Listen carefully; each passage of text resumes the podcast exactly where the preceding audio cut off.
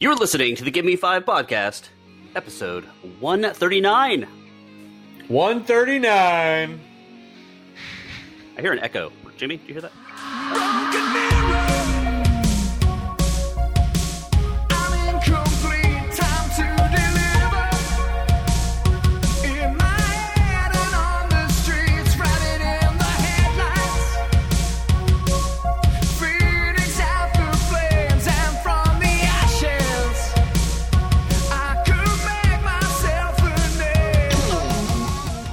Is the Give Me Five podcast, a semi entertaining show about very entertaining things. And occasionally we also talk about sex comedies from the 80s. You're We damn talk about- right we do. we talk about pop culture, nostalgia, movies, music, and a bunch of other crap. My name is Greg. I am jur- I'm jurned. I am joined by Perm Longhair I am yearned by. and an amorous pool boy. Let me show you something. We also have a special guest joining us tonight. He is the host of Squidditch, the premier Harry, Por- Harry Potter. Jesus, Greg. How much have you had to drink? Only half of my drink. Let's try that again. He is the host of Squidditch, the premier Harry Potter tentacle porn podcast. He is Omar. I make no apologies for my pastimes. As And well, I'm- you should not. No, He is actually here because he is our European consultant. correct. And That's I'm drinking out of a I'm drinking out of a Slytherin glass. Are you really? I really am. That's I, actually I funny. literally am. There you go. Yeah. When I wrote that little quip, I was not looking at the glass you're drinking from. Yeah. Well, I'm full of surprises. Full of something, anyway. Yeah. so this week we are going to talk about Eurovision Song Contest, which is why Omar is here. And the uh, the story of Fire Saga. Yes. And we're going to talk about the game that just would not die. That's Friday the 13th, which is about, you know, the, the killer that wouldn't die. And then we're going to go to 1985 and we're going to talk about Things that pissed can- off the killer in the before said game. Yeah, the, we're going to talk about a little sex addled, I'm going to say comedy, but eh, Uh, More on that later. Thanks for the called- segue, Rob. Woo!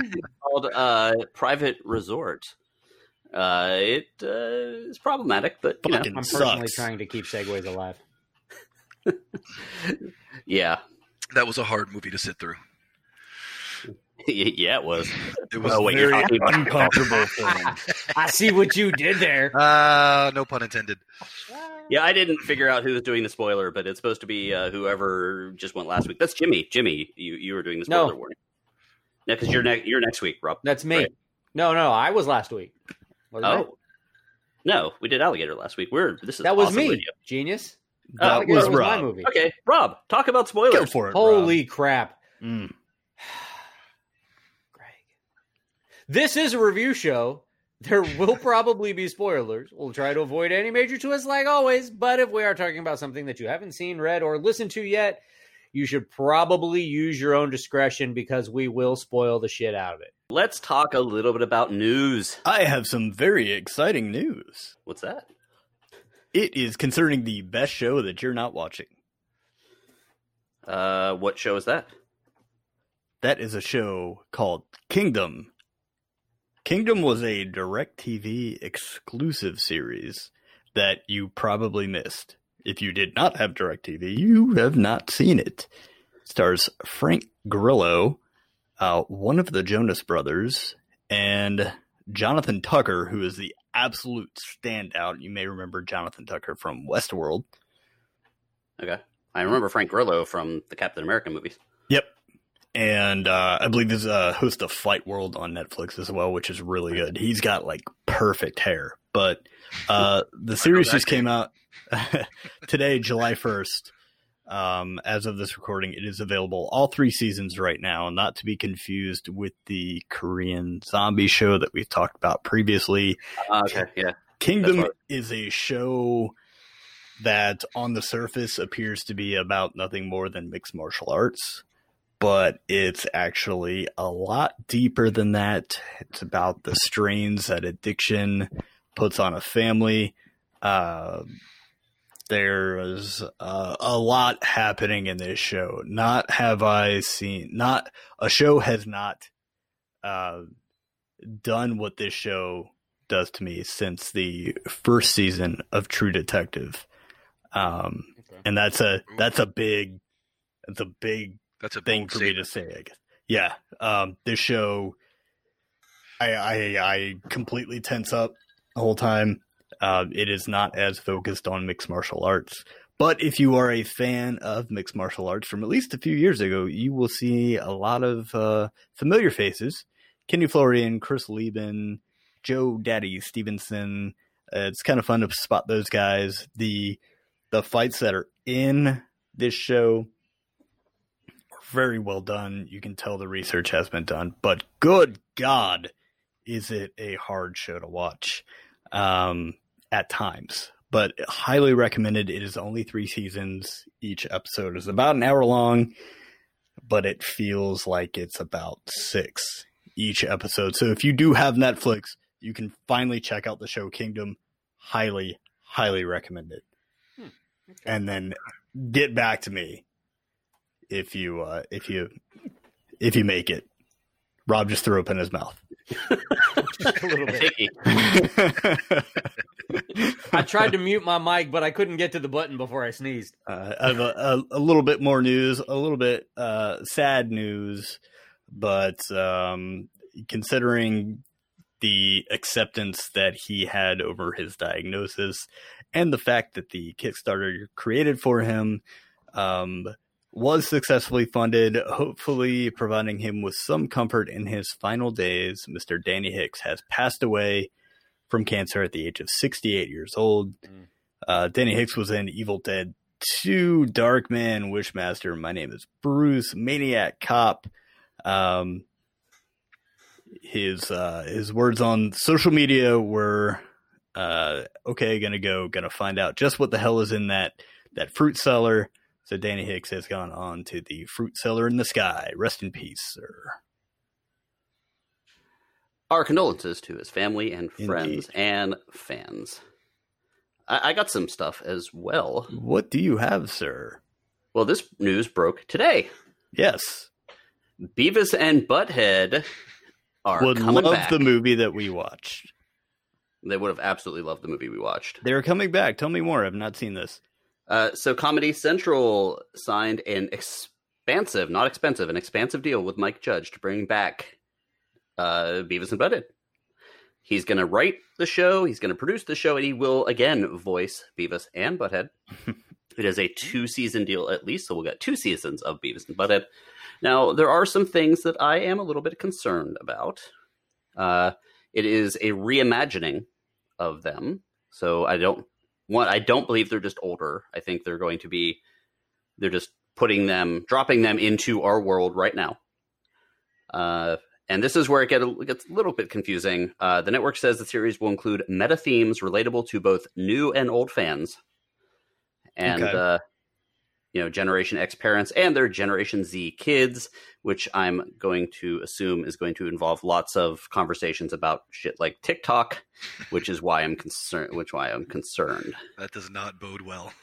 yeah yeah tiktok by the way and i'm not one of those people that Hmm. does the whole conspiracy thing but it is absolutely chinese spyware based on Oh, yeah. the based Yeah. on the data the data mining that just happened last week so if you have tiktok uh, Yeah, or- somebody probably has all your information. someone has yeah it it it will automatically send everything you copy to the clipboard on your phone And if you're over 30 and you post things to TikTok, then yeah what are you doing with your life? All right, Yeah, I'll be so right back, I- guys. I got to delete something from my phone.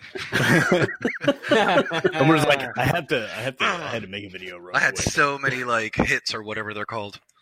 Yeah, he obviously knows what he's talking about.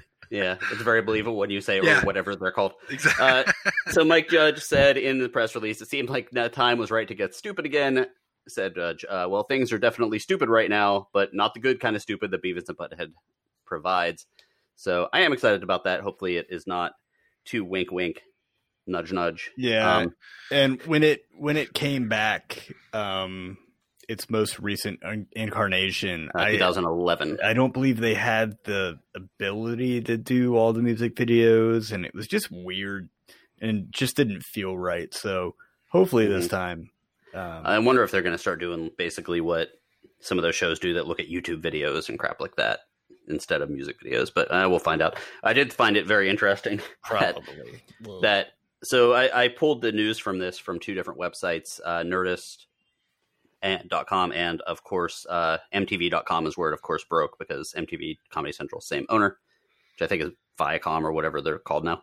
But this is from the MTV article. The unprecedented concept featuring two teenage couch potatoes immediately became part of the vernacular in a way that no other adult animated series had before.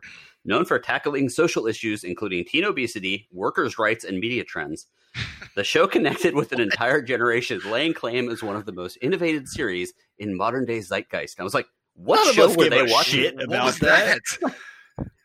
Like- Somebody was watching a different show. yeah, right. The teen obesity thing. I literally watched the episode today where they were trying to uh, get fat at the burger place just so they could make a documentary on it. I'm like, Oh. no, they weren't. They like, if, unless you wanted people to find a subtext and be like, oh, I don't want to be like those guys. I don't know. So that's Beavis and Butthead. There is also a little bit more news. This broke last week. Uh, yeah, you always compared your loser friend to Beavis and or butthead. yeah, right. it depends have- on which way they laughed. I have an important Beavis and Butthead question. Okay. Okay, the first thing I thought of, one of the first things I thought of was, since this is kind of a reboot, I guess you called it, right? Reimagining. Reimagining. Yes. Are they still wearing the ACDC shirt and the like? What bands are like? I just want to know if the T-shirts are changing because that's not going to work for me. Are you? Yeah. I, I, are you I, I want them to still. I want them to still wear that, even though they, even back then it was a little outdated, which was awesome. Yeah, but Well, it's what that's what they wear. That's that's part of the image. Now, They have now to. one of them will be Pearl Jam, and the other one Like will. Uh, shifting forward. It'll be Korn and Yeah, it'll have to be. It'll be like Korn and Limp Bizkit. That's that's what it has to be. I hope not. But uh, the other news that broke uh, last week about was they are in talks to get Michael Keaton back to being Batman, what? I did and do that. and this would be in the Flash movie, which apparently is still a thing. I thought that that kind of went away when the DC universe took a dump all over itself and smeared it around and tried to say that it was a good movie. Uh, but We all knew it wasn't. Didn't Yeah. didn't the uh, the Flash guy like push some lady over in an Icelandic bar Yeah. or something? Whoa. I, I believe that actually is the case. Uh, It was Yeah. like right at, in March, the right at the beginning of the pandemic, that I saw that news. hmm He like pushed somebody over who said something to him, or she said she was a fan, or I don't know. Uh, but Not a good that look. did no. But apparently, they're still making this movie, and they are leaning on the story Flashpoint, which is you know one of those time travel, changing something in the past, screws up the future kind of stories. So it is possible that Michael Keaton is going to be in there as Batman. There's also been conversations that he might that there is an alternate uh, DC timeline where Bruce Wayne is not Batman because Bruce Wayne got killed, and uh, Thomas Wayne, Bruce's father, becomes Batman, and he's a much more violent Batman as his child got killed.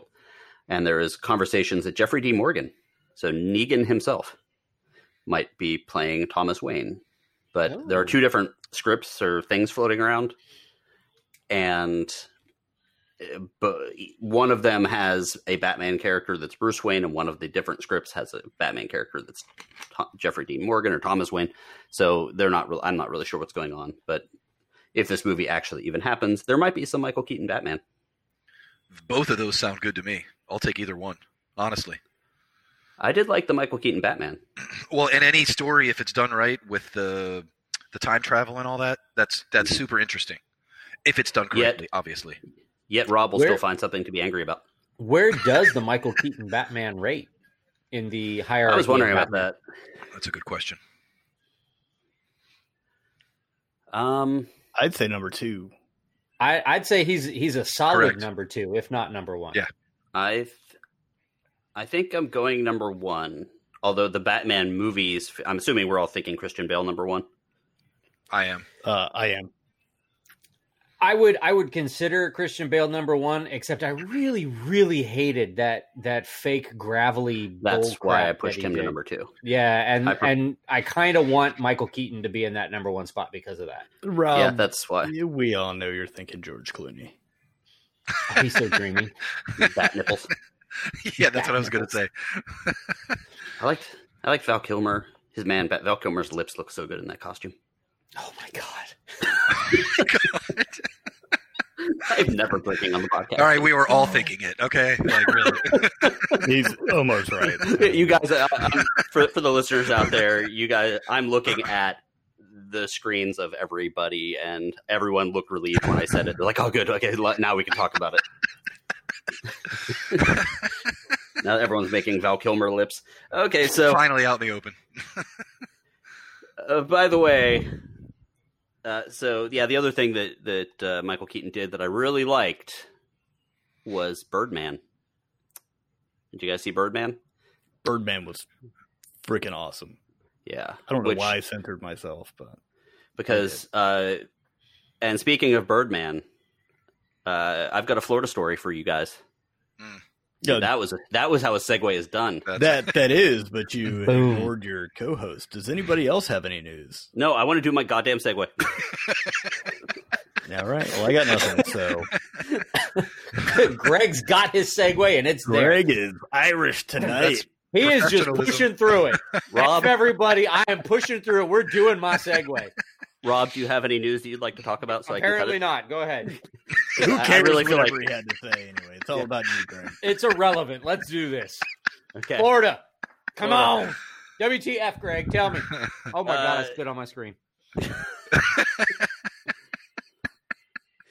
well you know as as you guys are well aware people are getting stuck in their house and but it's not too bad we all have netflix and disney plus and you know whatever we have in the house to get through And it if you however have Netflix, you can watch the show Kingdom that premiered today.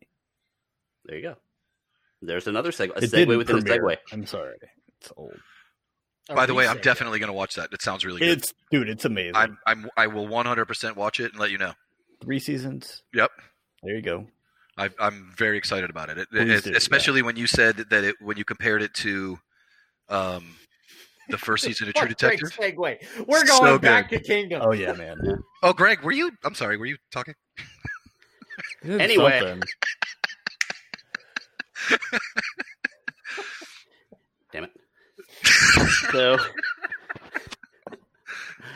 anyway, so we've got a little bit of a problem here. So everyone here ha- is good on their um their you know being able to hang out their house, except for one guy who lives in Tampa, and this this is one of those very strange stories because you know as you read through it, you're like, oh, the poor guy, and then you read a little more, and you're like, maybe not, but uh, Mister uh, Majid Magic Esmaili is currently quarantined with hundreds of parrots. So what's that name again, Greg? Uh, Ma- Majid Magic Esmaili. Is Well, that wrong? that sounds Uh, right. No, I just wanted to hear you say it again. You stuttered through it the first time. I wanted to see if you'd do it the second. Well, the problem is, is I'm not a current subscriber of the Tampa Bay Times, and half of the story is now gone. So I'm trying to figure out how to do that because I'm trying to look at the story, but it just cut out until I sign up for their arts and entertainment newsletter. But anyway, this guy he basically runs a parrot, uh, like Sanctuary? sa- sanctuary, and he's basically stuck there. But the problem with that is the fact that this sanctuary is in the middle of a bunch of other people's property. So he has no way to leave, like literally. So there's only one way in or out, and it's got it's a gate, and he's trapped in there because the woman locked the gate, and he's basically stuck in there with squawking parrots. Uh, it did say that when this whole thing first started happening, that people did deliver him some food, but they eventually stopped. So he's basically been living off of fruits and vegetables that are in Oh. the the thing, the parrot, and whatever. parrots. Yeah, yeah, he's been living off of dead parrots, basically. So, Not so lot. nobody can contact the lady to get her to come open the frigging Well, gate. see, well, this is the deal. So at first I was like, okay, poor dude. That seems like an easy fix. Well, hold on. No, I mean he could probably climb over the gate, but um, get like uh, there. So anyway, there's been lawsuits going on between this guy and the woman, where where apparently the guy rented the land from her, and then she said she said that she runs a one of those like horse riding camps for kids, and said that this guy was startling the children by coming out of the woods and like while they're riding horses, causing the horses to ride up. So apparently there's been legalities. So finally she got fed up and wants him to leave. So she locked the gate. So the story gets weirder and weirder and weirder because, you know, Florida and animal people. But the guy is also like You're said about he's to be ninjaed.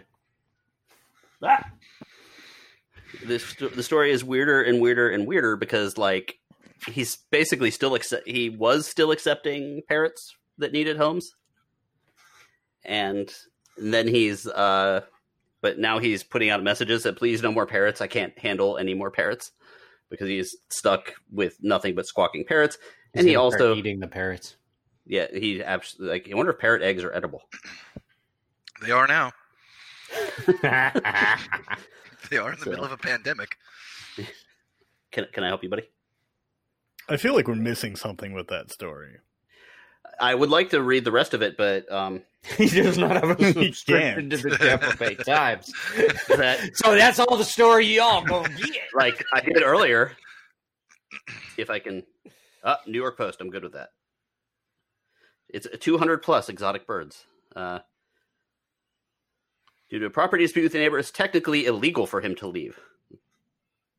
He owns the Zaxi Parrot Sanctuary in in Florida.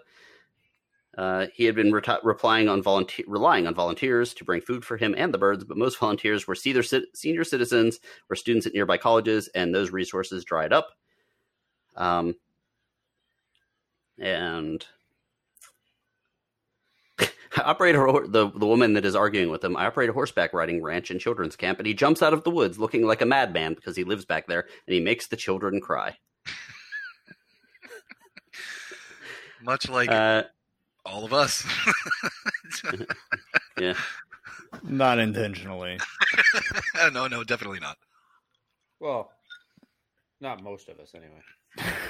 That's fair. his lawyer said he's he has spent up to ten thousand dollars to try to build an entrance so he can actually get to his property. Says let let's say he's trying to repair something and breaks his leg. It's technically illegal for him to leave his property, said his lawyer Samuel Alexander. Yet if he calls an ambulance, the ambulance will use the road he built with his bare hands and drive across the in the breeze property and pick him up. So there we go. Birdman. It as with most Florida stories, a lot of logic is missing. That's really bizarre. I completely, I totally agree with Jimmy. There's a lot missing from this story. Like that's not. That can't be the whole story.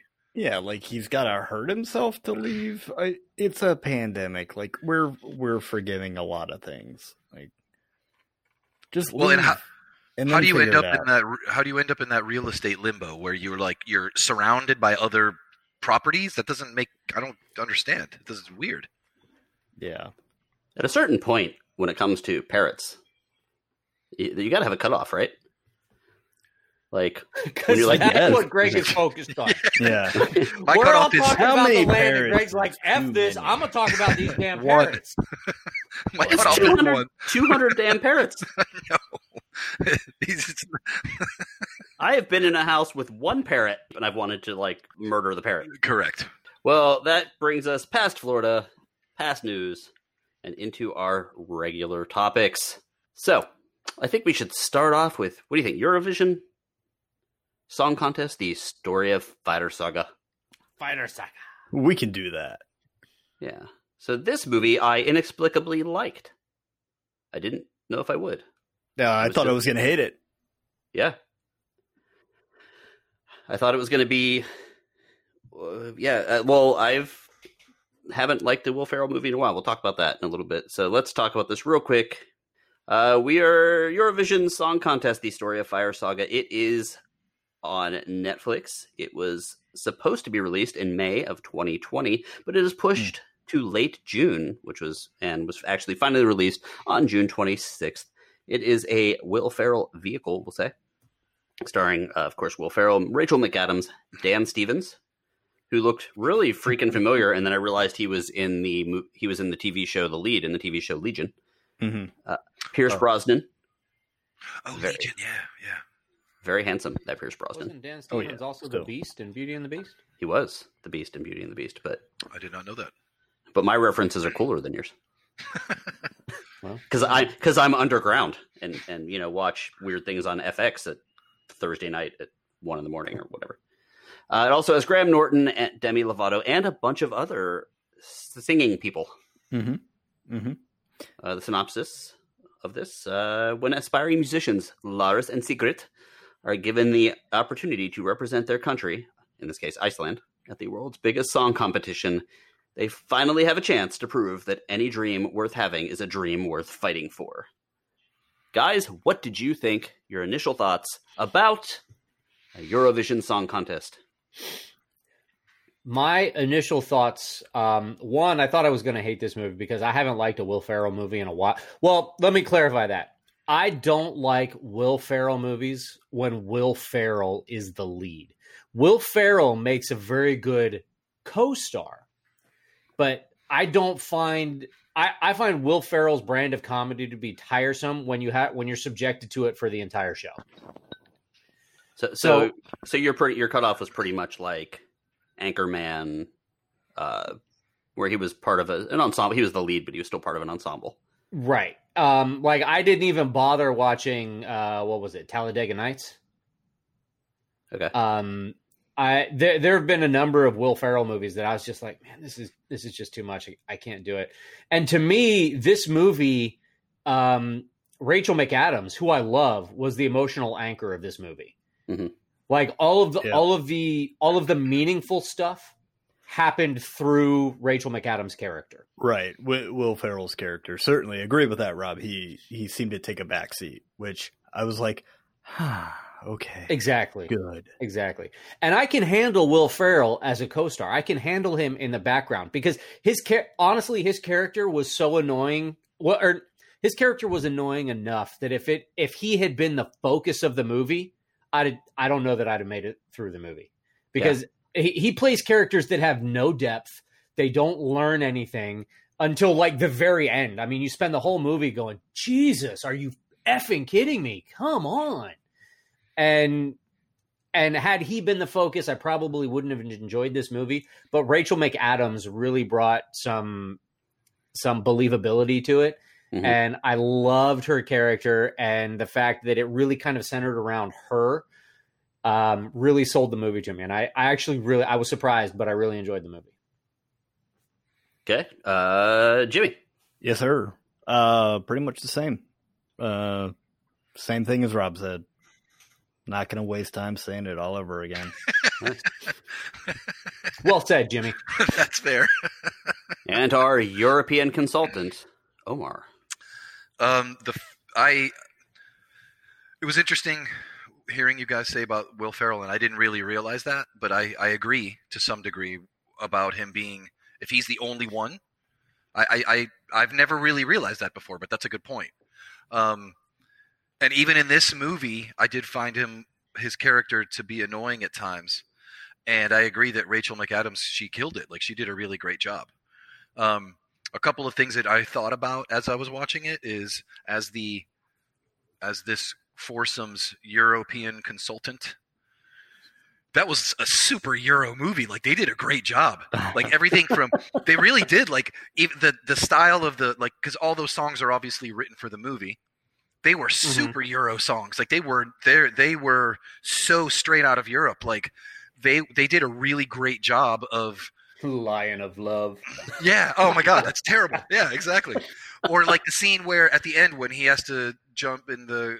This isn't like really a major spoiler, but it's not a major spoiler. He's got to catch a ride from some American teenagers or some American Yes. tourists, and he's like, "Oh, we hate you. Don't come to our."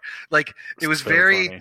but but there's a scene when like at the beginning of that scene when he's trying to get them to give him a ride and he's Mhm. talking to them he's like hey americans and he was saying like he was making like these random american references like that's supposed to Mhm. endear him to them and that's such a european thing to do they even I was thinking about it there's even a thing like that in the godfather in The Godfather, there's a scene where they there's a flashback, and they're in. Um, no, it's when Michael Corleone's in Italy, and they're like driving, and there's like these American GIs. It's like World War II or whatever, and uh, and there's these two Italian guys, and they're like, "Hey, American GIs," and they're saying like Clark Gable, like. What the hell does Clark Gable have anything to do with it? I'm not Clark Gable, but that's how. But that's a super European thing to do is to be like, "Oh, America, um, you know, Wall Street or whatever." Like, you just say like a random American New York stuff. Yankees.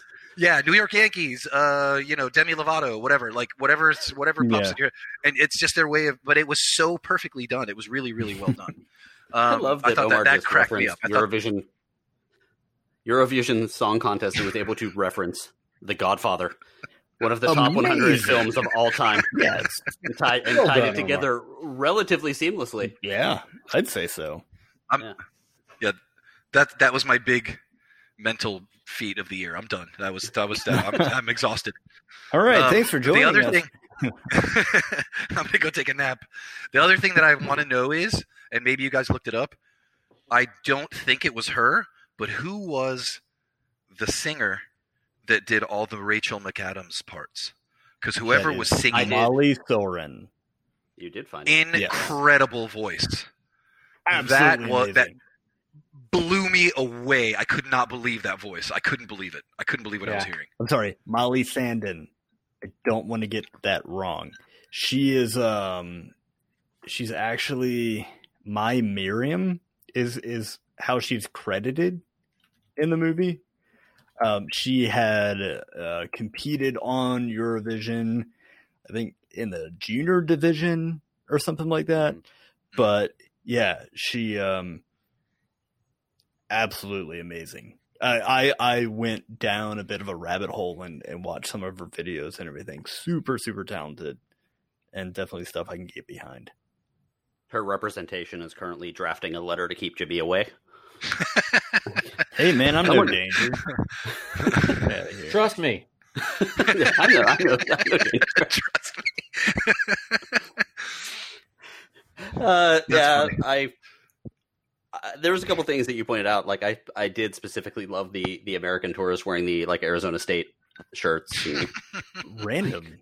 yeah, not that random because of Will Ferrell. Uh, I mean, he went he went to USC, but he's a big Pac Pac twelve person Mm. or Pac ten, whatever it is now. Um, but like the whole Eurovision thing, I was unaware of it until very recently. It's like a big deal, it's a massive deal and like and see, I thought it was something that was just for the movie. so like really Yeah, I didn't realize it was a real thing. Oh, it's enormous. I mean, it's way bigger than any of the That's stuff here in America. It's huge. I pun- didn't pun intended. realize it was that big. So like the first time I ever heard of it was when uh what is uh, well Hearn it's really a guy but when he's on in character he's a she but he's not trans. I don't know how that works. But uh, Conchita lady? Wurst, Drag. yeah, the bearded lady Yeah. but but lives his She's a life as that's what it is. So when when she was that I knew that and knew nothing of Eurovision. That's fair. I, I know your friends. so You. the so the uh the he was the she was the winner for Austria in 2014. Now, when this was a thing, a friend of Ro- friends of Rob's and mine, the what which we lovingly refer to as the British lesbians, who are in fact British lesbians, they were crazy about this. Like every because I guess in between the various contests, like every move that she made, they're like, "Oh my god, did you see that she was going to do this song or this happened or like like I got a full rundown on Facebook of this thing and I was like, "What is this comp- contest?" So that was the first time I ever heard about it was 2014. Uh the first time this ever took place was in 1956. Really? Hmm. Yes, it's been around since 1956. Seven nations participated. Um, there are, there's, it's happened every year since I looked. Uh, the only year it did not happen was, of course, this year. They had to cancel it. So it's been not. I mean, there's not been uh any more world wars, but there have been. You know, there was Kosovo and stuff like that. Um, you know, there's there's been countries that don't exist anymore that participated. We'll go with that. Um, it is a giant singing contest where, um, and the rules were a little bit changed for this movie. Like, but the rule of you can't change the song actually is a big one. Uh, not ironically, they they kind of reference this a little bit. Uh, Twelve days before in 2011, 12 days before he was supposed to perform, and I'm oh dear God, Pronounce that name, you Greg. can do it, Greg. Uh, well, his assigned Söngvakeppnin, it's S O N G V A K E P P N I N, performance semifinal. Singer Sigurjón Brink died from a stroke. He was the Icelandic singer, so the fact that the boat explodes, killing all of the Icelandic singers, except for the terrible ones, uh, was uh, actually like a real thing, except for it was just one. Bummer, Um, Greg. Yeah, I know. I have a, I have a couple more of those later. Um, Will Ferrell actually has been a huge fan because his wife is Swedish, and they went they went to her cousin's house, and he in 1999. So he's been a fan since 1999, and they watched the competition. And then in 2014, when preparing for this movie, they went to Copenhagen to, uh, to watch the finale, and that was the one that Conchita Wurst won. Hmm. So, so he you know he is a fan. It's, this was not a make fun of the weird Europe, Europeans. It was, I mean, this show is the make fun of the weird Europeans. Surprise, Omar! this was actually this was actually a, a roast. Uh, no, but, you know this is legitimate uh, fandom, and if you watch this, a lot of there was that giant sing-a-thon thing, which was actually kind of cool, which is speaks a lot since I usually hate Hold that stuff. on, Greg. Yes, Did you watch this movie? did I watch this movie? Yeah. I did. Because if you did, you would know it was a song along. It is a song along. I'm sorry. Fair enough. Yeah, Yeah. ding dong. The- yeah, the, the song along was actually That song is awesome. My God. Play it! Play it now! I think we're so angry. The- ding dong! you guys, they're going to play it. Do you want to hear our Eurovision song? No, play Ya Ya Ding Dong again. We just played it. the guy that comes out on the patio. He's was like, great. hey, yeah, yeah, ding dong. okay, but then we're playing our Eurovision song again. No.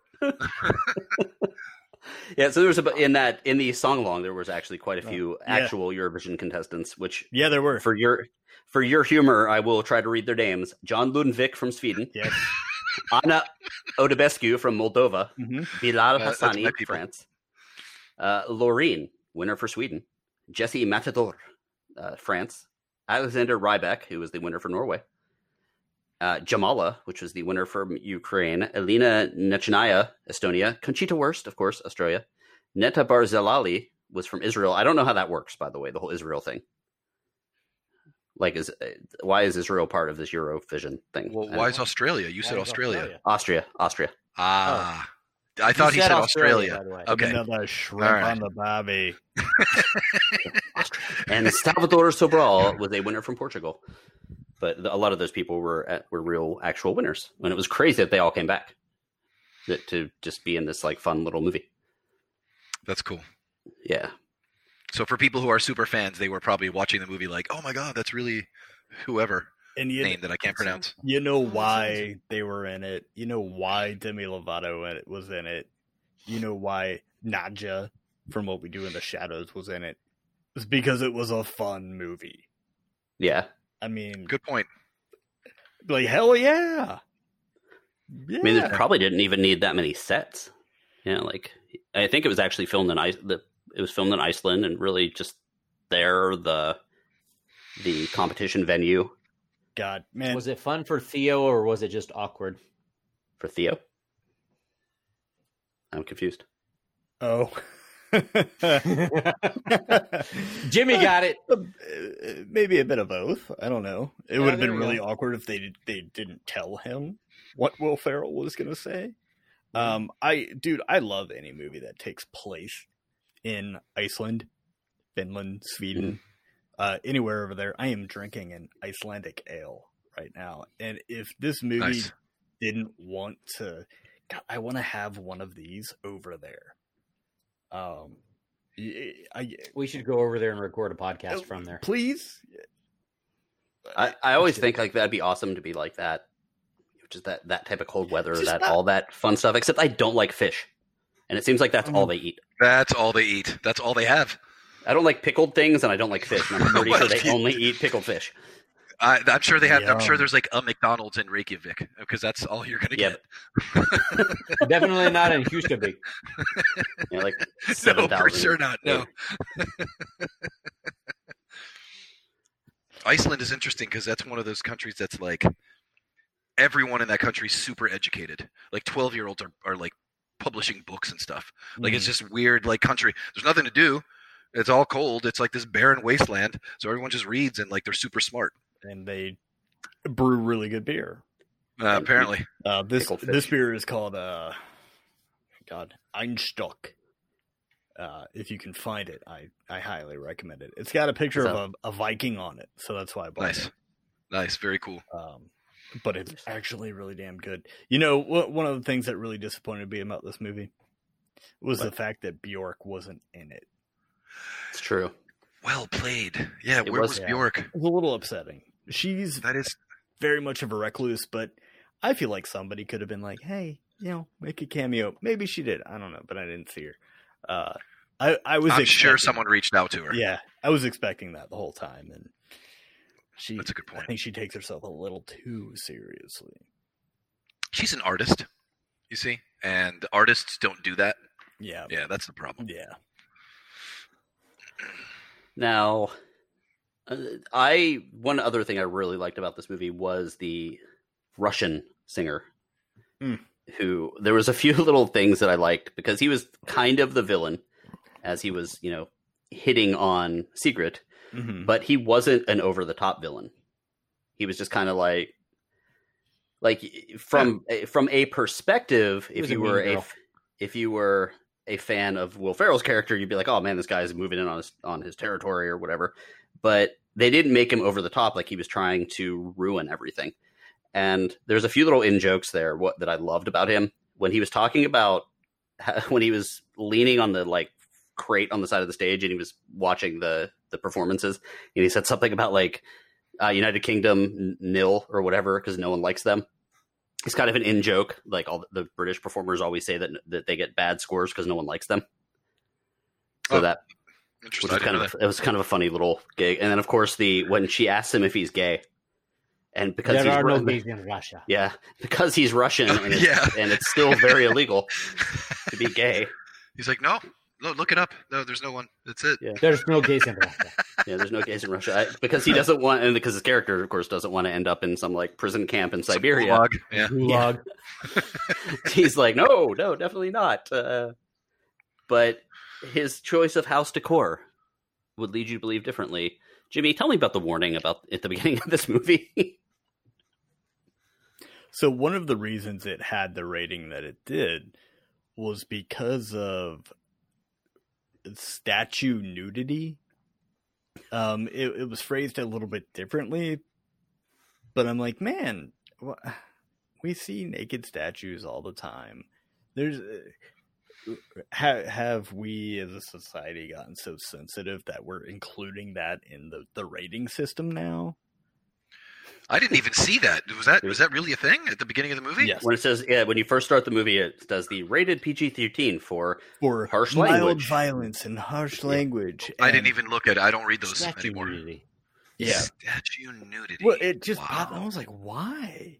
And um, you find out why when they they go into the Russian singer's house, one of many of his houses, and I thought the reveal for this was absolutely fantastic. Uh, Sigrit and, and and Lars are standing there, and and they're being walked into this room, and and I guess Sigrit looks up and says, "What kind of statues are these?" And uh, what's the Russian character? Lemtov says, um, "Oh, they're Greek." They have They're a- ancient Greek. a- they have a striking re- resemblance to them, which he doesn't really notice before. And uh, the our two main characters walk away, and it's the uh, the the penis of the the statue is revealed, and it's just this very long arched. and I'm like, oh, okay, I get it. Um, Almost like a handle for the statue.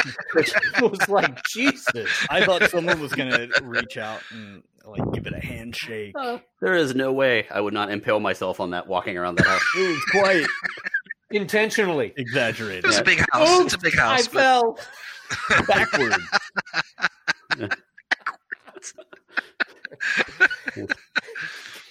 oh, that's so funny. How uh, how did you get this carved marble penis into your rectum? Well, I fell onto it. It was in the shower. I was at a Europe. I was at a Russian singer's party, and I tripped backwards. There I was feet in the jogging air. backwards. Was he gay? No, definitely not. No gays No. in Russia. Got it. No such thing. Yeah. when, when I saw it too, I cracked up because I, I saw that warning at the beginning, and it actually made me laugh out loud. And I thought it was kind of part of the movie. Yeah. I was like, Ah. oh, Like, Yeah. Oh, oh, I that's get funny. it. Like it would be. It's like part of the satire or whatever. I get that. That that, that would actually be very funny. Mhm. But no, they meant an actual dong. exactly. That's so funny. yeah, yeah, ding dong. The uh, I love the over the top performances at the final, the final part of the, the movie when they have to you know win the the final competition. Mhm. uh, and I particularly like kind of how they got these, you know, kind of goofy competitors into the whole thing. Where like, well, first they only get in there because the entire Icelandic delegation gets killed, and then I, I don't really know how they got them in there the second time. I guess people felt bad for them, or were like, you know, these goofy people, and they pushed them forward. But then, of course, at the end just on from a movie making standpoint, like you know, there's no way they were going to to win. So they're like, well, screw this. Let's just play the music for the purpose of playing music, and then they changed the song, and it was actually, I think it made it a better movie than doing the old like sports movie where the ragtag bunch rises to the top. Mhm. Um, especially after the hamster wheel incident, which was awesome. Right. Oh. Oh, yeah. Well, but but in all honesty, that actually led some um, that led to some emotional credibility of the movie because you know they they went it was it was him apologizing to her for basically being a douchebag, Mhm. and he gave up his dream so that she could sing her song that she had written actually for him, Mhm. and and that was basically his apology. So it, it led some emotional it it lent some emotional weight to the movie and it really it that was actually one of the things that sold the ending for me. Agreed. Yeah, that was cool. And the vocals on that song were incredible. Not to go back Oh, to that, yeah. but unbelievable. when they hit the magical note. The After it magical, Bjork the note. magical note. That's right. She hit the Spjord note. Yeah, yeah, that's right. it was great though. Like it was like the vocals were unreal. I couldn't believe it. hmm That's why I, that's that's another thing that like the entire time that that movie was going, even from the very opening scene, I just kept thinking, God, who is this singing? This is incredible. Yeah. It's, it's like, you know, look up Molly Sandén's um, other stuff. Very, very And- good. And I gotta definitely be will. honest, do you do you remember the last time that happened to you in a movie when you were watching a movie and you knew it wasn't the person who was singing, but you were like, God, this Sure. woman- You didn't or care. this, this person's voice is amazing. Fifth Who Element. is this? Fifth Well, then of course there was ABBA. I've had ABBA in my head all day, but that's it. Yours yours was the Fifth Element. Yeah. Mine was, believe it or not, mine was Sister Act. oh, the- yeah. The singing voice of Sister Mary Roberts. The the singer's name was actually Andrea Robinson. I still remember that because her voice was absolutely amazing. Amazing. Yeah. Now, before we close out here, I, I really there's one thing that both Jimmy and I probably screamed out loud while watching this movie, uh, and that was Nadja. Each other's Yes. names. we, we- we were we were together in we were entwined in lust, and then on the screen, Jimmy Weird. looks so disturbed. One way of putting it. he's reminiscing. was was, was Nadja the our lovely friend, our lovely vampire friend from What We Do in the Shadows, as the what was she like a stage manager? yeah, stage, she's played by Natasia Demetriou. Yeah, Um, and she was great. she's so funny.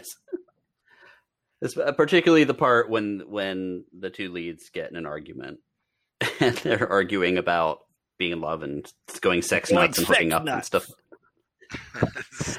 and, and and Lars is starts asking random people in the theater in the uh, during rehearsals if they want to go sex nuts with him. And yeah, just her reaction was great to that. I the that whole sequence I loved. Mhm. Um, Theo But- looked awkward too. Oh, Theo, poor Theo. so that's that. Uh, I enjoyed it. I think all of us enjoyed it. It's was better than I thought. It was. It was also long too. It was what, like two and a half hours or something? It was- it was a- yeah, It was like two hours and Yeah. three minutes, I believe. Oh, I thought it was two twenty. Eh, give or take a few. It was something. And Pierce Brosnan's very. I saw that and I was like, "Oh, it's gonna be long and stupid," but yeah, it flew I by. enjoyed it. I did think that like toward the end, it did feel like it dragged a little bit. I did catch that too. I was like, ah, this could have been a little bit shorter, but overall, went home. it was a fun movie. Mm-hmm. This the whole sequence of him going home was a little long, Yeah, that's fair. Maybe that's where it. Yeah, yeah, but that- and But nobody, anyway. nobody friggin' told him that they'd made it into the finals. yeah, right. He's there for how long? And everybody's like, "Oh, hey, welcome back." You know, blah blah blah. blah. Uh, what what are you doing here? Why didn't you stay for the finals that you made it into? I think That's a good- they. Good. Oh. I was gonna say that's a good point. It's like the biggest thing in Europe. I- I- all nobody Europe like, at, the the, at the same time, here?" and no one said anything. That's a good. That's Mhm. and he, or he didn't see it. Well, they did show a scene where he's walking through the airport and, and it's on the screen behind him, and he doesn't notice or whatever. Because Yeah, she's like crying. Yeah, yeah. I loved his Russian guy. outfit. like the silver sunglasses and like the, the costume. totally Euro. We are going to move on from this movie because Jimmy has a video game that he'd like to talk about. I would. Uh, I wasn't going to talk about it. I'm, Oh. I'm going to Sorry. only because you, uh, Rob, was Mentioned the very much interested in hearing. I very much it. was. and I'm yes, I'm I'm excited to talk about it because the first time I played this game, I thought it was absolute garbage. And of course, the game that I'm talking about is Friday the Thirteenth, the game for uh, current gen consoles, uh, developed by IllFonic and Black Tower Studios, published by Gun Media. It is an online only game.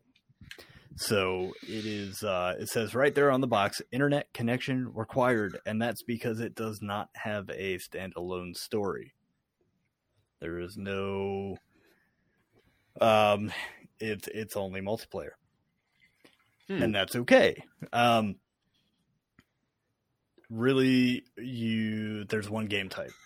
It's just a battle royale, not battle royale, but survival mode. it's survival mode, yeah, where um, there are three ways you can quote win, right? So that's to survive the whole time, escape um, through various means, or kill Jason.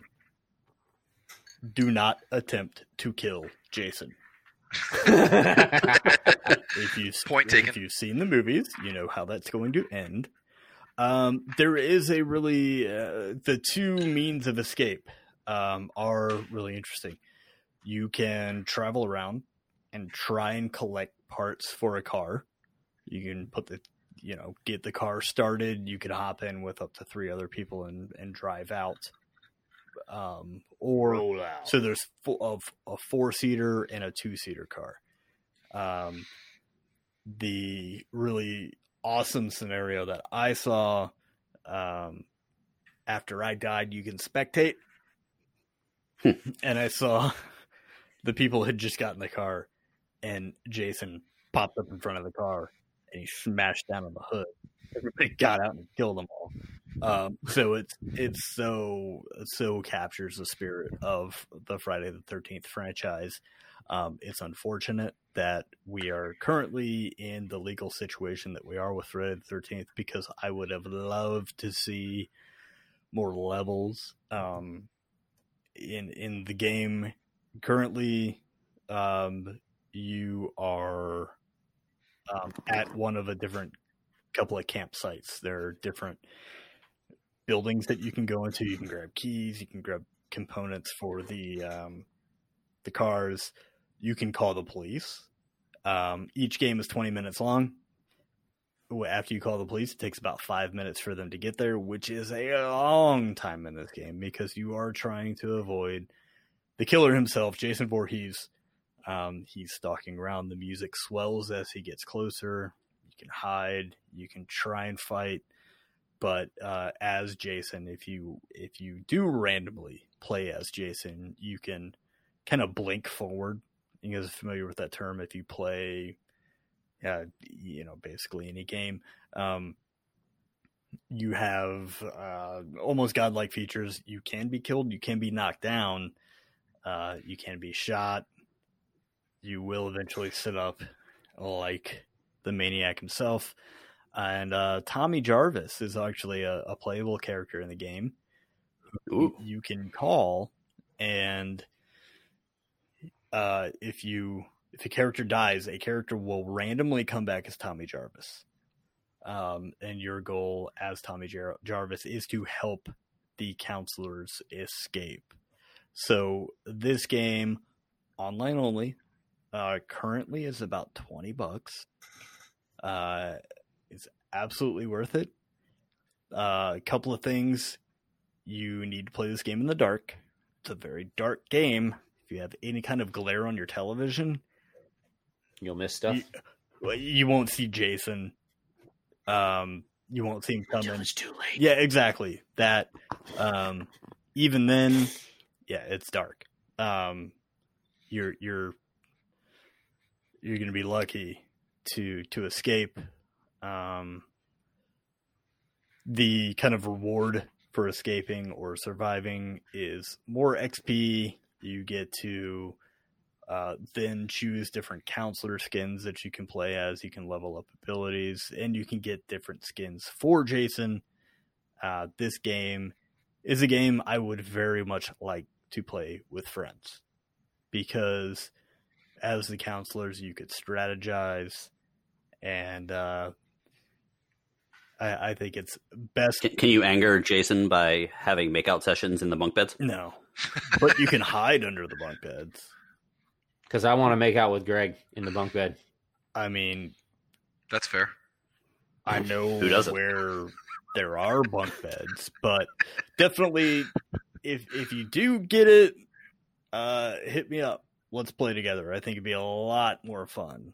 But um, it, it's a good, you know, kill 20 minutes kind of thing. So uh, check it out. Nice. Have you have you looked this up? Is it possible through leveling up XP and whatnot? Is it possible to beat him at all? Uh, you you said not to try, but like, is it maybe if you play long? I don't know. Long well, enough? you. I mean, when I when I came back as Tommy Jarvis once, and Tommy Jarvis has a shotgun with one shot, I got point blank dead in his face. Shot Jason right in the face, and he was down for maybe ten seconds. Oh. So, um, I think it would take a lot of people uh, a lot of time. Um, you with leveling up, you get better at solving traps and and things like that. You your stamina is a little bit longer, but I don't think it makes you so strong to the point that you you can kill him easily. Huh. So, um, it's fun. It's scary. It'll it'll get your pulse going, and uh, yeah, play it in the dark. Nice. Freak you out. Awesome. Well, we are going to move from that game based on an '80s movie to an actual horrible, horrible '80s movie. Deplorable, I would say. yeah. We are going to talk about why? private resort. I don't know why. Why are we talking about this? Why okay, did so here's the deal. I knew literally nothing about this movie. Last year in the summer, we were doing summer themed movies, right? We all picked Mhm. summer themed movies Correct. um, throughout the summer. And then this year, it occurred to me that we were not doing that, probably because I don't really even know what month it is anymore. Fair. There's fireworks going off in my neighborhood. So I'm assuming that we're in, somewhere in July. But uh, I was like, oh shit, I need a summer movie. And this had been on my list last year. Again, I knew nothing about it, but I didn't pick it last year because there were some legal situations involving one of the stars, and I didn't really want to go there. Those legal situations have turned out to be largely a hoax as far as Bogus. they were bogus as as far as the courts will say, and I don't want to I don't want to ruin this high quality movie by talking about that right now. So I revisited that list and was like, ah, you know what? Let's let's do this. Also, I, I wanted something that not a lot of people had known about, and you know was sort of ridiculous and bad. So, Private Resort. It was released May third, nineteen eighty five, and it is very obvious that it was released in the eighties. Mm-hmm. Uh, of course, uh, Jimmy had fun with the, the notes here. Where it was written apparently by a room full of twelve and thirteen year old boys with one Playboy magazine. No, it had to be more than one Playboy magazine. No, actually, I don't think it did. I think they were just trying to fill up that one Playboy magazine with as many women as they could, and that's how they cast it. Yeah, pretty much. Uh, it was directed by George Bowers, who was a director for did a lot of episodes of Dukes of Hazzard, but also um, he uh, edited Money, the movie Money Train, and he edited the actual good movie From Hell, uh, starring Johnny Depp, Rob Morrow, Andrew Dice Clay, Leslie Easterbrook, Hilary Shepard, Turner, and Hector Elizondo. Uh, and the story, the synopsis is the story of two adolescent boys who are guests at a Florida resort for the weekend. Actually, four days, they said. Their only interest is, of course, chasing girls, but fate has much more in store for them. Like a story that wasn't really there. Now, see the the the friggin' synopsis says the story of two adolescent boys, and when I'm watching this, I'm going. These kids have got to be like 16 years old, and they Yes. just sit down at the bar and order a friggin' beer, and nobody says shit. Yeah. Well, and we see is their asses. the security All of guy us are on watch up. list now. The security guy walks up behind him and he's like, "Oh, this is for guests only." And they're like, "Oh, we're guests." And he's like, "Okay." So it's like, Well, they showed the, the card. well, they have the key. They have Okay. the key. But they didn't Yeah, care the fact that they were 16. yeah, And it's Florida, not the Bahamas or anything. So they shouldn't be drinking. underage. Yeah. Okay, quick question. Was there. I don't remember any reference to it being in Florida. Did I just miss it? I don't remember it Other- either. no, no, I, ju- I literally just said it. That's the first time that was referenced. That's what I I- thought. That's what Yeah, I thought. was, There was, I was wondering movie, that as well. Like, I don't believe they say anything about Florida. uh, there's nothing about Florida. It could have been anywhere. I, I thought it was very funny because Stop making shit up, Greg. I have been to many a resort in Florida, and, And, they were all dressed like o- fucking Navy officers. pretty much. And I've been And there Johnny Depp was there. Yeah. off off hours, like on this whole thing. So it wasn't like that it was very packed. But the parties that I went to at these resorts were actually more packed than that one pool party that they started this movie off with, where it was like 15 people standing very close dancing near a pool. I'm like, this is what they're super excited by. Yeah. Like the, like I've I've had You I've seen cannot attempt to apply logic to this movie. No, no, yeah, No. but I, and I was warned of that as I was watching the movie. I was I was texting Greg and Jimmy, and I'm like, like "This doesn't make any sense." And they're like, "They're like, no, dude, don't you're don't gonna have an aneurysm if you try. yeah, to do don't even try to make sense out of this movie because Yeah. it's not gonna happen." Yeah, it is a vehicle for showing 80s boobs to people that It- wanted to see 80s boobs. Pretty they much, did that a lot. That is exactly what this movie was. You also That is get some Johnny probably the Depp butt, by the way. You get some Johnny and John and Morrow, uh, Rob and Morrow. Morrow but- butt. That's true. This movie was so. This movie was so memorable that I forgot I'd seen it until it started. and then I remember a few minutes into it, I was like, "This looks familiar. I, I may have seen this sometime between 1985 and 1990." And I did. I just. It was just so bad. You I saw, just you saw it as a young boy in Romania. I did. I, like, I am going to America. Here. I was already in America at that point, Okay. but it was just so bad that even my adolescent self didn't care. Did you Like, did you want to go matter. back after you saw the movie? You're like, yeah, mom, was we like, need to move back to Romania. It's time to go back to communism. this is so bad. So This this movie, if I'd have seen this movie as a kid, this movie would have been watched for one thing and one thing only. yeah, for sure. Johnny Depp. No, I'm kidding. This was. This seems to me like a movie that would come on Skinemax. Skinemax or HBO late Yeah. at night, mhm. Yeah. and Yep. you'd be Mhm. like, constantly looking at the door. Uh, this is. I, I can't imagine that grown adults went and saw this movie when it came out and walked out like, "Oh, that was a good movie." Wow. No, No, this was I, I don't. I don't think anybody said no, that. this was the movie that kids snuck into. Their parents dropped them Yeah. off to go see whatever the fuck was out in 1985. They walked into that one. like the never-ending story Yeah. or The something. Last Starfighter. Yeah. Uh, and they and they went to go. Which, by the way, that's a great movie. it is a great I movie. that and They should have went and saw that instead for sure. because we might Yeah. not have so many sex perverts walking around. Because this movie was a complete, like, misogynistic. Um, It was so misogynistic. It That's true. I thought of that it too. was just it, I, I felt really uncomfortable watching it um it's not aged well it would No, no. never fly today No. One of the things I wrote is, uh, I hope I don't get a venereal disease from watching this movie, but it was another one of those movies where like, and I feel weird as a guy saying this, but like the women were literally just there to bounce between the guys. So like any like the And women were there. boobs.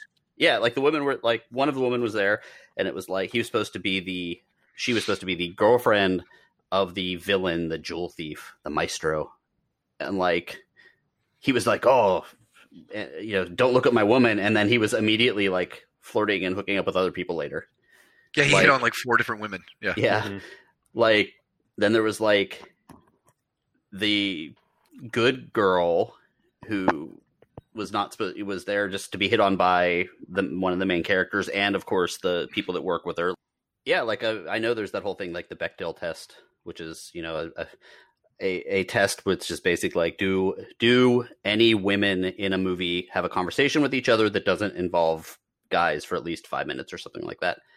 And like in this movie like even the the moments that are supposed to be like female empowerment like the woman that beat up the guy in the locker room still manages to be extra incredibly sexist and, and unpleasant. So yeah. Mind you i knew nothing about this movie other than the fact that it was called private resort and it was a summer movie. Yeah. I'm, Well, I'm gonna give you i'm gonna give you that. Yeah. because had you seen this movie and suggested it i would have been like fuck you. This was my favorite movie when i was 13 i, I might not even probably when i was like would be like 10 i Uh, might I mean, I, I could have I could have even understood that, but I would not have understood you making us watch it.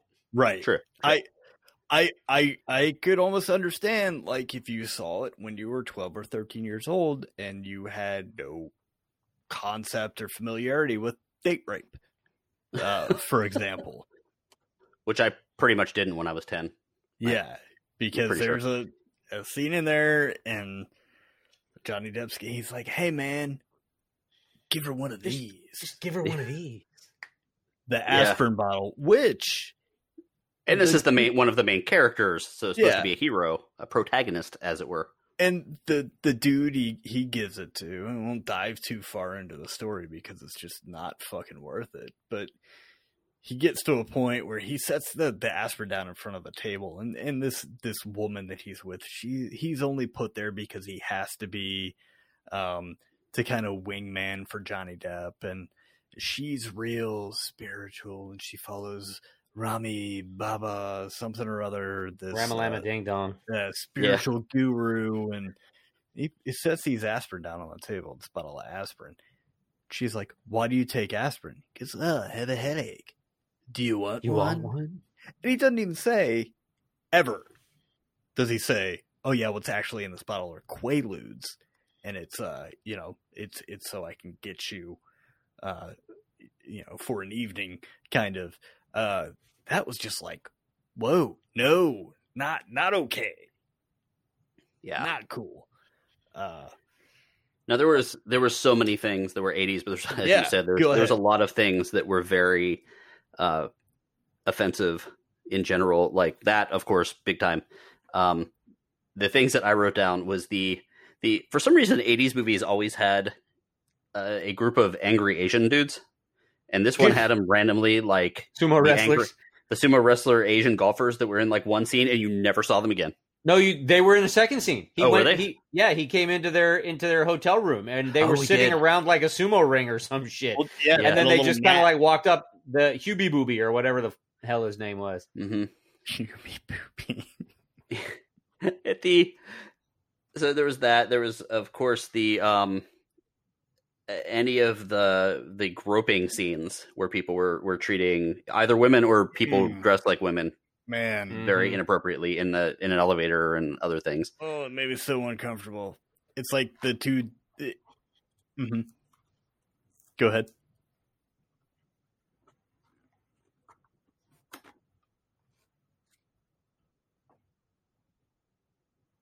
They're all like that. Yep. Mhm. And that, yeah,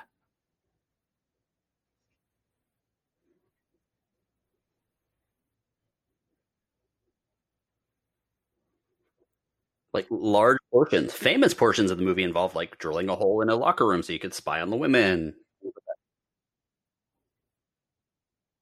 hmm Well, they did a panty raid. Mhm. Yeah. Yeah. now it's assault well i mean it was then too but Yeah, now it people is. actually charge It's it's super weird. I I man, being young and impressionable back then, and and catching this probably when you were not supposed to see it, you might have seen that and been like, "Oh, cool! This is what I have to look forward to." But You but know. also there were there were a lot of movies that were like that that that wouldn't like one of the ones I always point out is there's no way in hell that Blazing Saddles would get made today. Mm-mm. And I and I love Blazing Saddles. I think and that's in the Saddles top 100 hilarious. that's in one of the top 100 comedies of all times well top 100 movies of all times i know it's in the comedy Oh, list no. it's it's high in the comedy list Uh, i don't He's- know There's yeah, it would be picketed. They would they would uh, say you know this movie is is this this movie is that, and it it would just you just never see it. and this is a, and this is Sure. a, a plot point yeah so the, of course the some of the other little things that i noticed there was the um the gay stereotype of when uh when johnny depp is trying to get out of the person's room and he's like would you like a a manicure and he like kind of throws on the lisp um plenty of so no there's just you know some these little things that were you're like wow this would never happen today. And of course i also mentioned that it was the most 80s movies ever. Like rob said that i actually written down the most 80s movie ever. Uh there's of course the um all the big hair. And i said this with all of the 80s stuff and i said this before i saw the aerobics scene which had to happen in every 80s movie of course 80s comedy. And uh what else? So we had the the the giant hair just the the whole sex comedy thing in general um and uh sex Where's some of the comedy. sex comedy. Yes, Cruz, but uh, random people from different nationalities. Like it was the angry German barber, just randomly in there. All right, that dude was funny. Yeah. The okay, the the really the only scene that made me chuckle in that movie is when the barber and the head of security were in the uh, elevator by themselves Mhm. and they started pulling parts of each other's clothes off. That got a little chuckle out of me. That was annoying as shit to me. Yeah. But he he also was just he was so extra. Mhm. He was walking around Even at the end. like, why is he making that face? Yeah. Yeah. Yeah, and I think the the little cherry on top of the 80s-ness was the random appearance of Andrew Dice Clay, who I did not was gonna, know was going to be in this movie, and then he showed up. and I was like, Ugh. "What?" And he's he was Andrew Clay for the movie. This was Yeah. before he was the Dice Man, apparently. Yeah, Yeah, Andrew Clay.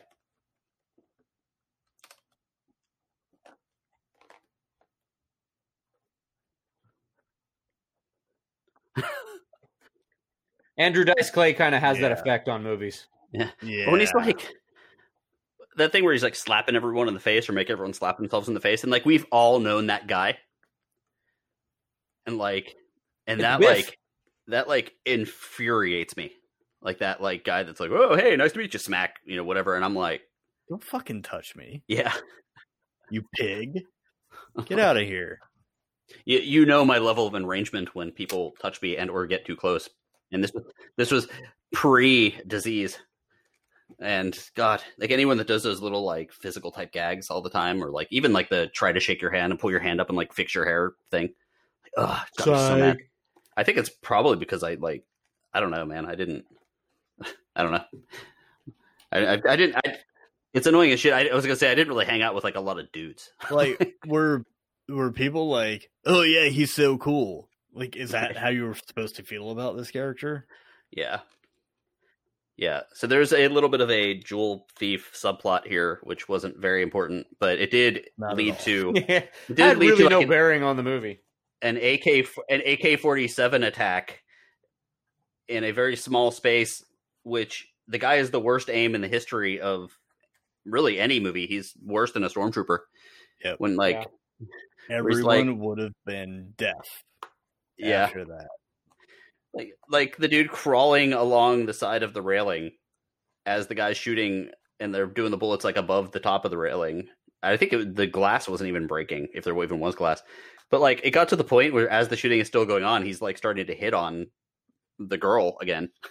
Yeah, because he's like well yeah this guy can hit anyone anyway. We're good. So there was that. And i did actually decide to look up some of the people in this movie to see where they are now Oh boy. so I'm gonna. Do you want me to start with the good news or the bad news? Okay, we're gonna. We will build up the bad news. Um.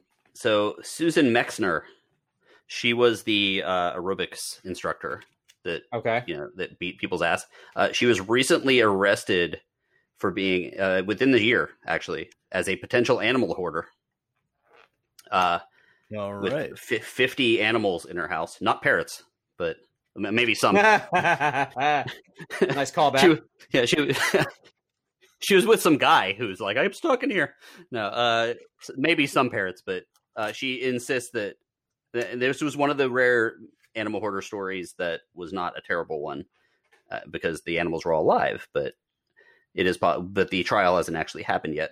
Um, now, Emily Longstreth, she was the quote unquote good girl that worked at the facility at the the thing, the waitress uh, you could tell that she was really poised to kind of be the next big thing. Um, she was in that. She was also in uh, Sixteen Candles, I believe. I believe so. I don't really know that movie very well, but uh, she very soon. This is the very depressing one. So sorry, guys. Uh, she after this movie, um, I think she had a situation with one of the the mom type situation where the mom is like a a crazy theater mom. Uh, she somehow had mental health issues, disappeared for a while. She ended up homeless. There's not a lot of research on her, but her she has a brother, and someone claiming to be her brother said that she eventually froze to death on the streets in New York, Oh, which is wow. depressing as shit. Jesus Christ. Um, now, this is not super verified. This did come from various chats and various other conversations up to ni- uh, 2019 that I found. Uh, now, some of the good news: the uh, crazy cousin lady. Uh, did she look familiar to anyone? The the one that was doing all the that was like taking off her clothes and The doing spiritual the one. She looked familiar. She was a Power Ranger bad guy in many of the seasons, Divatox, and she was in all the Power Ranger movies, or most of the Power Ranger movies. Uh, but also, she is a character in Deep Space Nine. Her name is Hillary Shepard. Uh, she has also made. She's done very well for herself. She's also designed many board games for uh, for girls. So like like um, Interesting. yeah, throughout the early 2000s. So she's doing fine. The one that I was actually super impressed with, so the the super blonde girl that was in the aerobics thing, and then like ended up The floating Johnny later. Depp was chasing. Yeah, yeah. Her name is Karen O'Brien. uh, she actually went to Hollywood to get into. She went to Los Angeles to get into politics, but ended up in a movie. Uh, after being in movies for a little while, she um, decided that if if this is her words, I believe if one person can, ne- can negatively affect the lives of millions, like dictators, so too can one individual change the world for the better. Many of the people I met. So basically, what she ended up doing, this a- this actress in a silly sex comedy actually went to the refugee camps of the Kosovo War in 1999 Wow. And took photography that actually helped at least change the perception of what was going on there, at least revealed it. Um, she's also gone to basically almost all of the world's most dangerous places, including Haiti, Bosnia, Albania, and Cuba. And now she spends almost all of her time exposing human rights abuses, including modern day slavery and human trafficking. And she does this with her three children, and she is a badass. Oh, wow. She's awesome. She is awesome. So that's Karen O'Brien, and I, yeah, she has Karen a she does have a uh, Instagram that shows these just wonderful pictures of you know indigenous people and you know people uh, persevering, which I thought was really cool.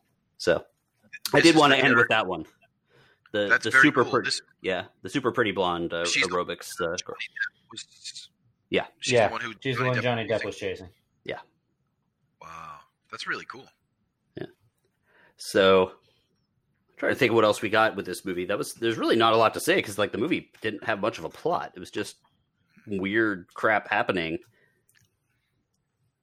Oh, the uh, the writer of this movie or the producer of this movie produced two other movies,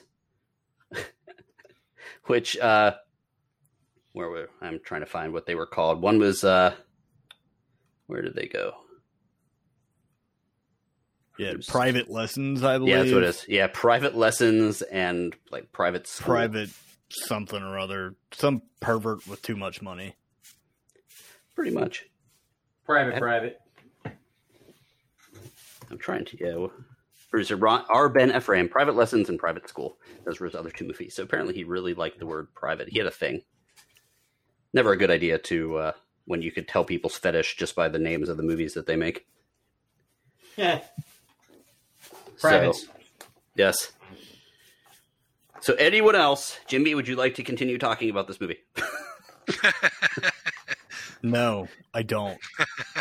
Fuck this movie. I just finished listening to a podcast about uh, uh, uh, frontal lobotomies.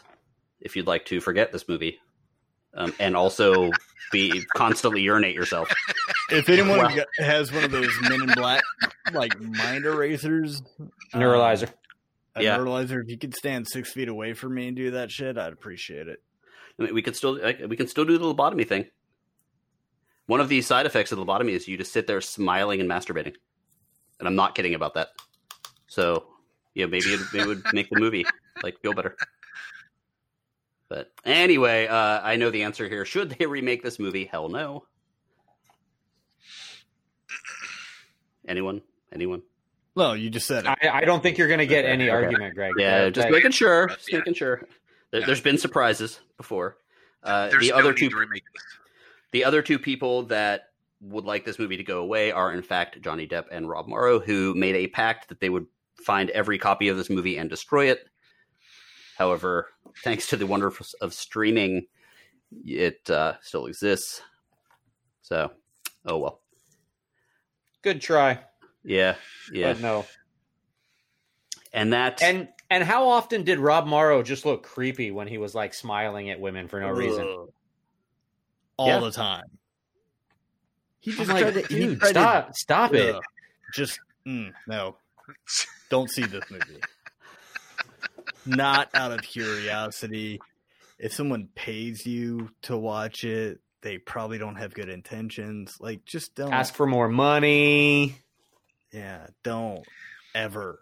If you have anything else to do, do that. yes. And I apologize to all of humanity.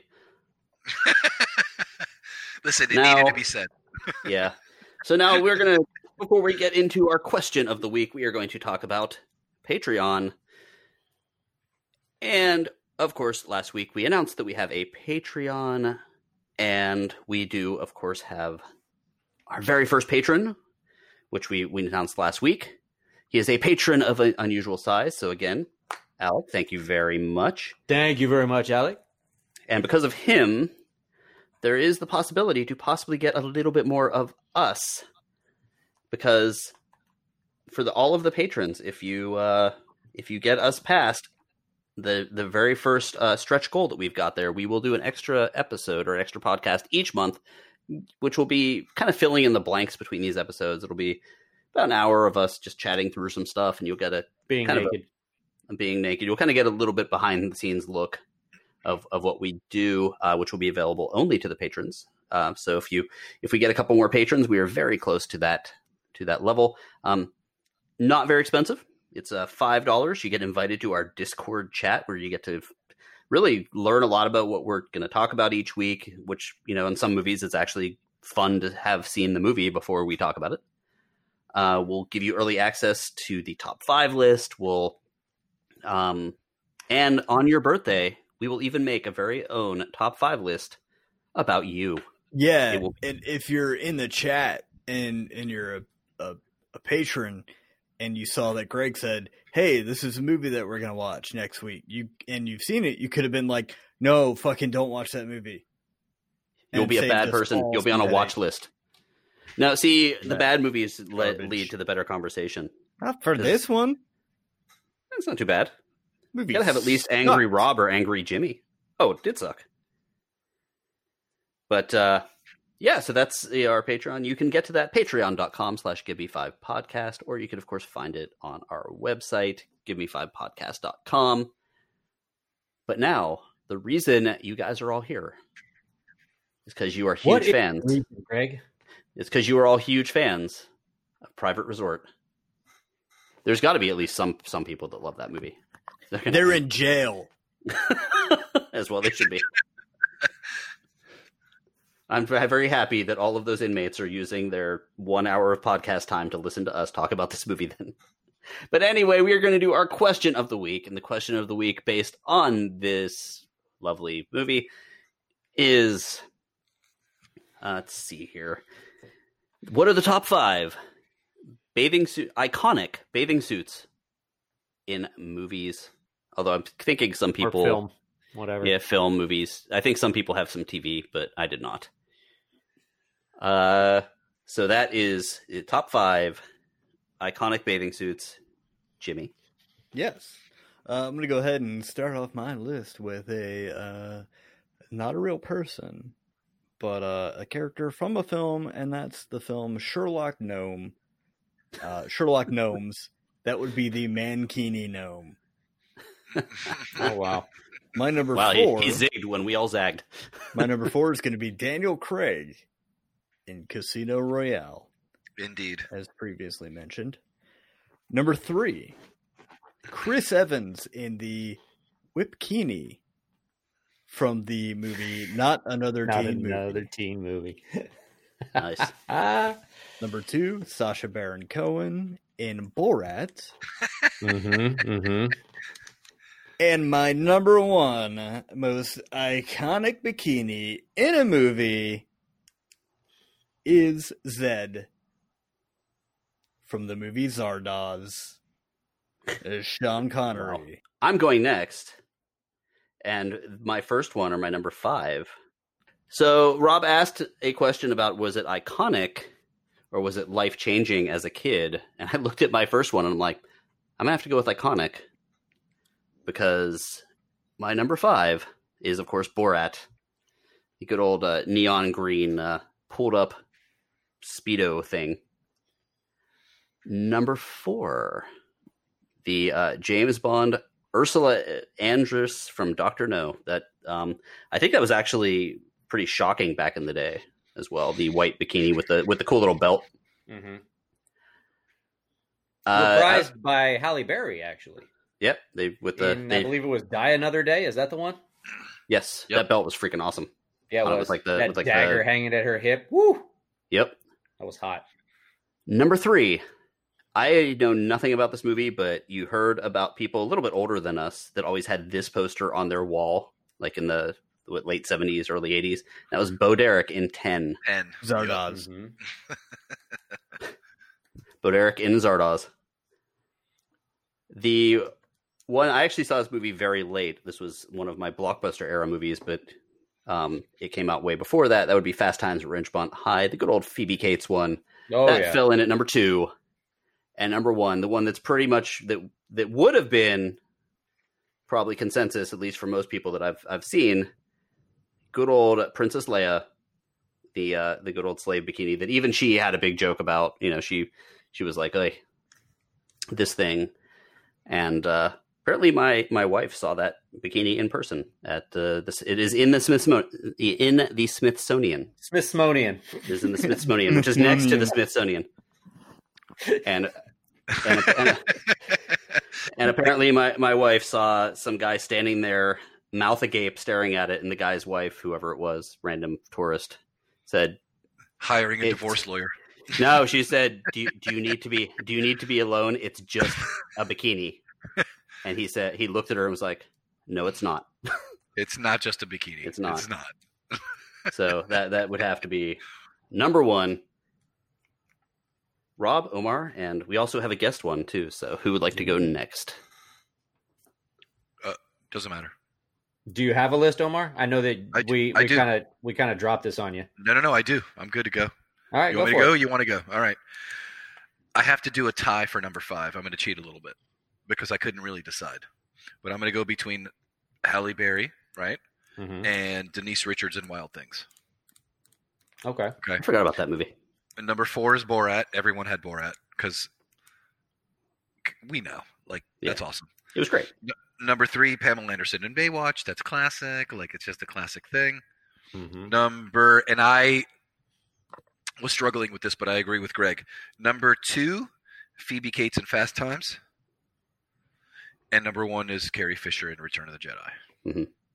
Absolutely, that's just so iconic and classic that it's there's no question for Mhm. that one.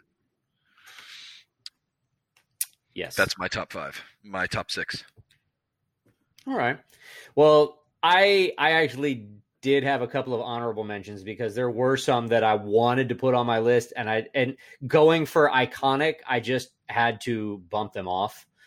Um, but one of the ones that that stuck out for me, and and the reason it kind of got bumped off the list is because it wasn't iconic so much as it was impactful for me personally, and that was uh, Salma Hayek in From Dusk Till Dawn. Oh, so that's shit. a dude. Well done. with the uh with the white albino snake and oh anyway and the, and the shock of what happens right after that. yeah yeah that's, exactly That's when that's when everything hits the fan.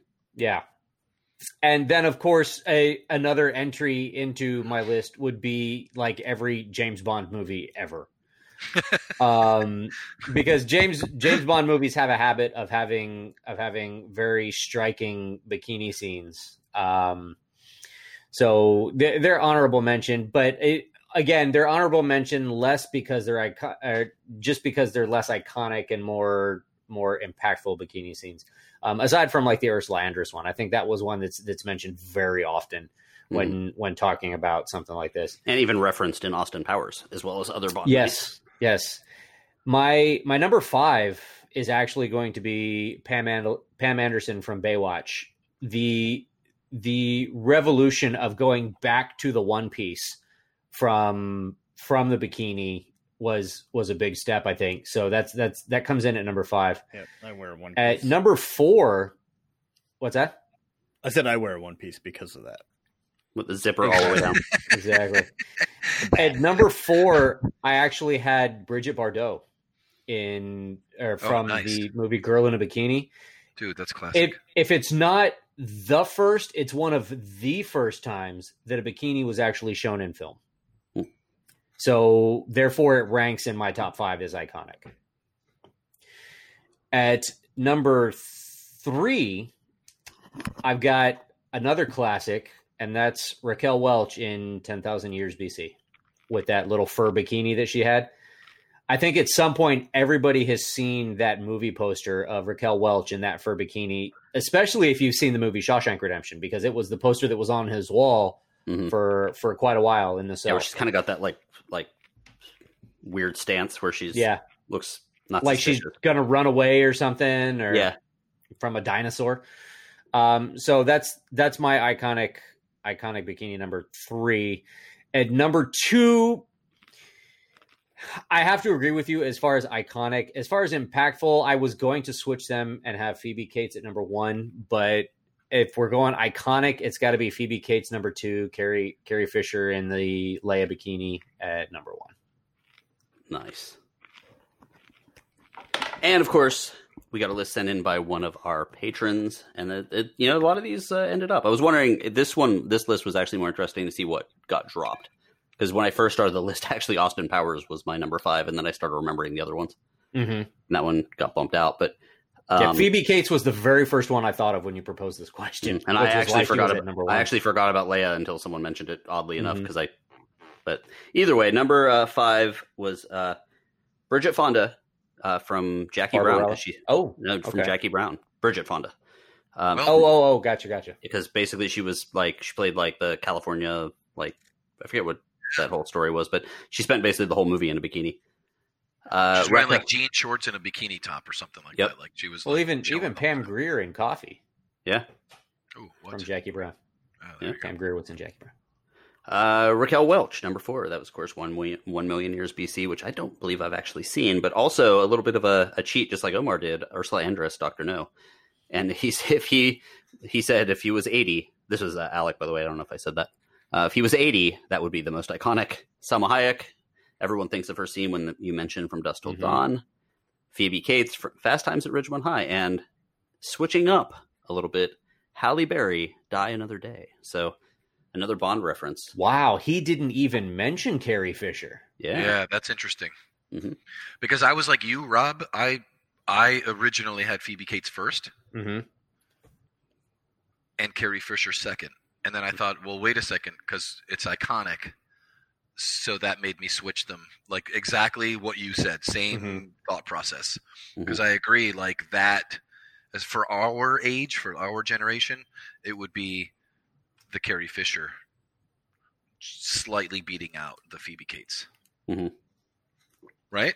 Yeah, I think so. Yeah. I'd pay to see that movie too. Yeah. So, uh, yes, you would. Okay, so that was the show. What do we got next week? Who is hosting next week? I screwed this up earlier, Jimmy. so it's got it is Jimmy.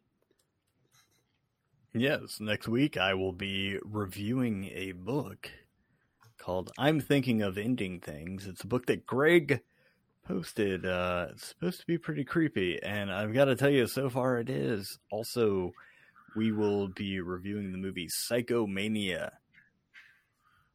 I have not Okay. seen it, Psychomania. so we will try and have some fun with that. What do you guys have? Anything Uh, that you know of? If not, it's totally fine.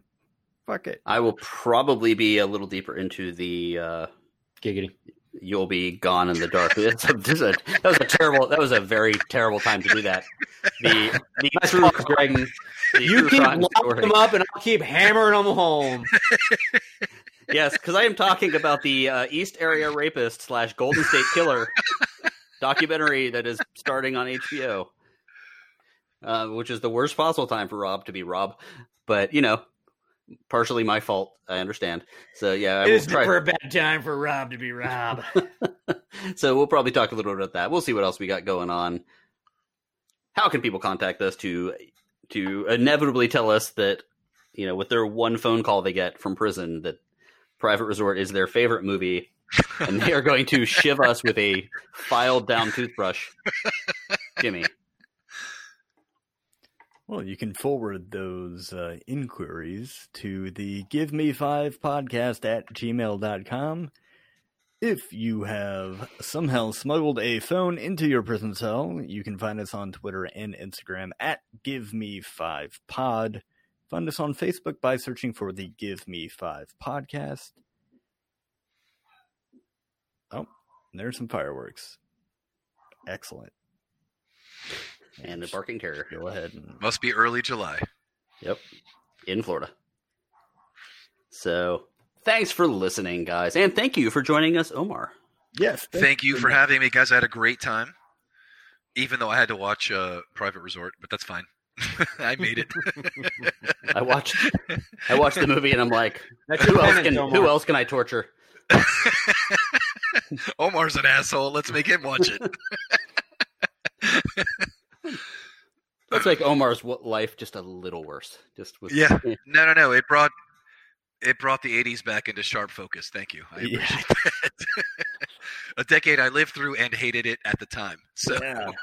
Not as It's, fun. it's referred to as a decade you survived, basically. yeah, it's, Yeah. there it is. Yeah, yeah. That's how I feel about it. Not as fun as the nostalgia makes it seem. It is not. It is terrible. It wasn't like, hey, let's check out Pearl Jam's first album. No, no, no, no. I want you to watch a Johnny Depp movie nobody remembers. That's another way you can support the show. If you go to giveme5podcast.com, you can check out all of our episodes, download them, and access our store at giveme5podcast.threadless.com. Thank you guys so much for listening. Omar, thank you, sir. Always a pleasure. Rob, Thanks, guys. never a pleasure. Greg, never want to talk to you again. You know you love it. Good morning, good afternoon, and wear your fucking mask. and your speedo.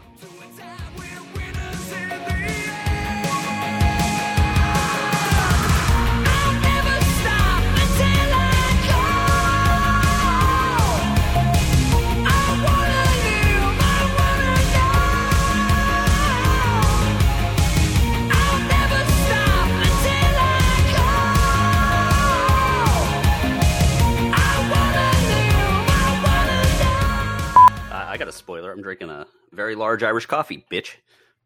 That was not a spoiler.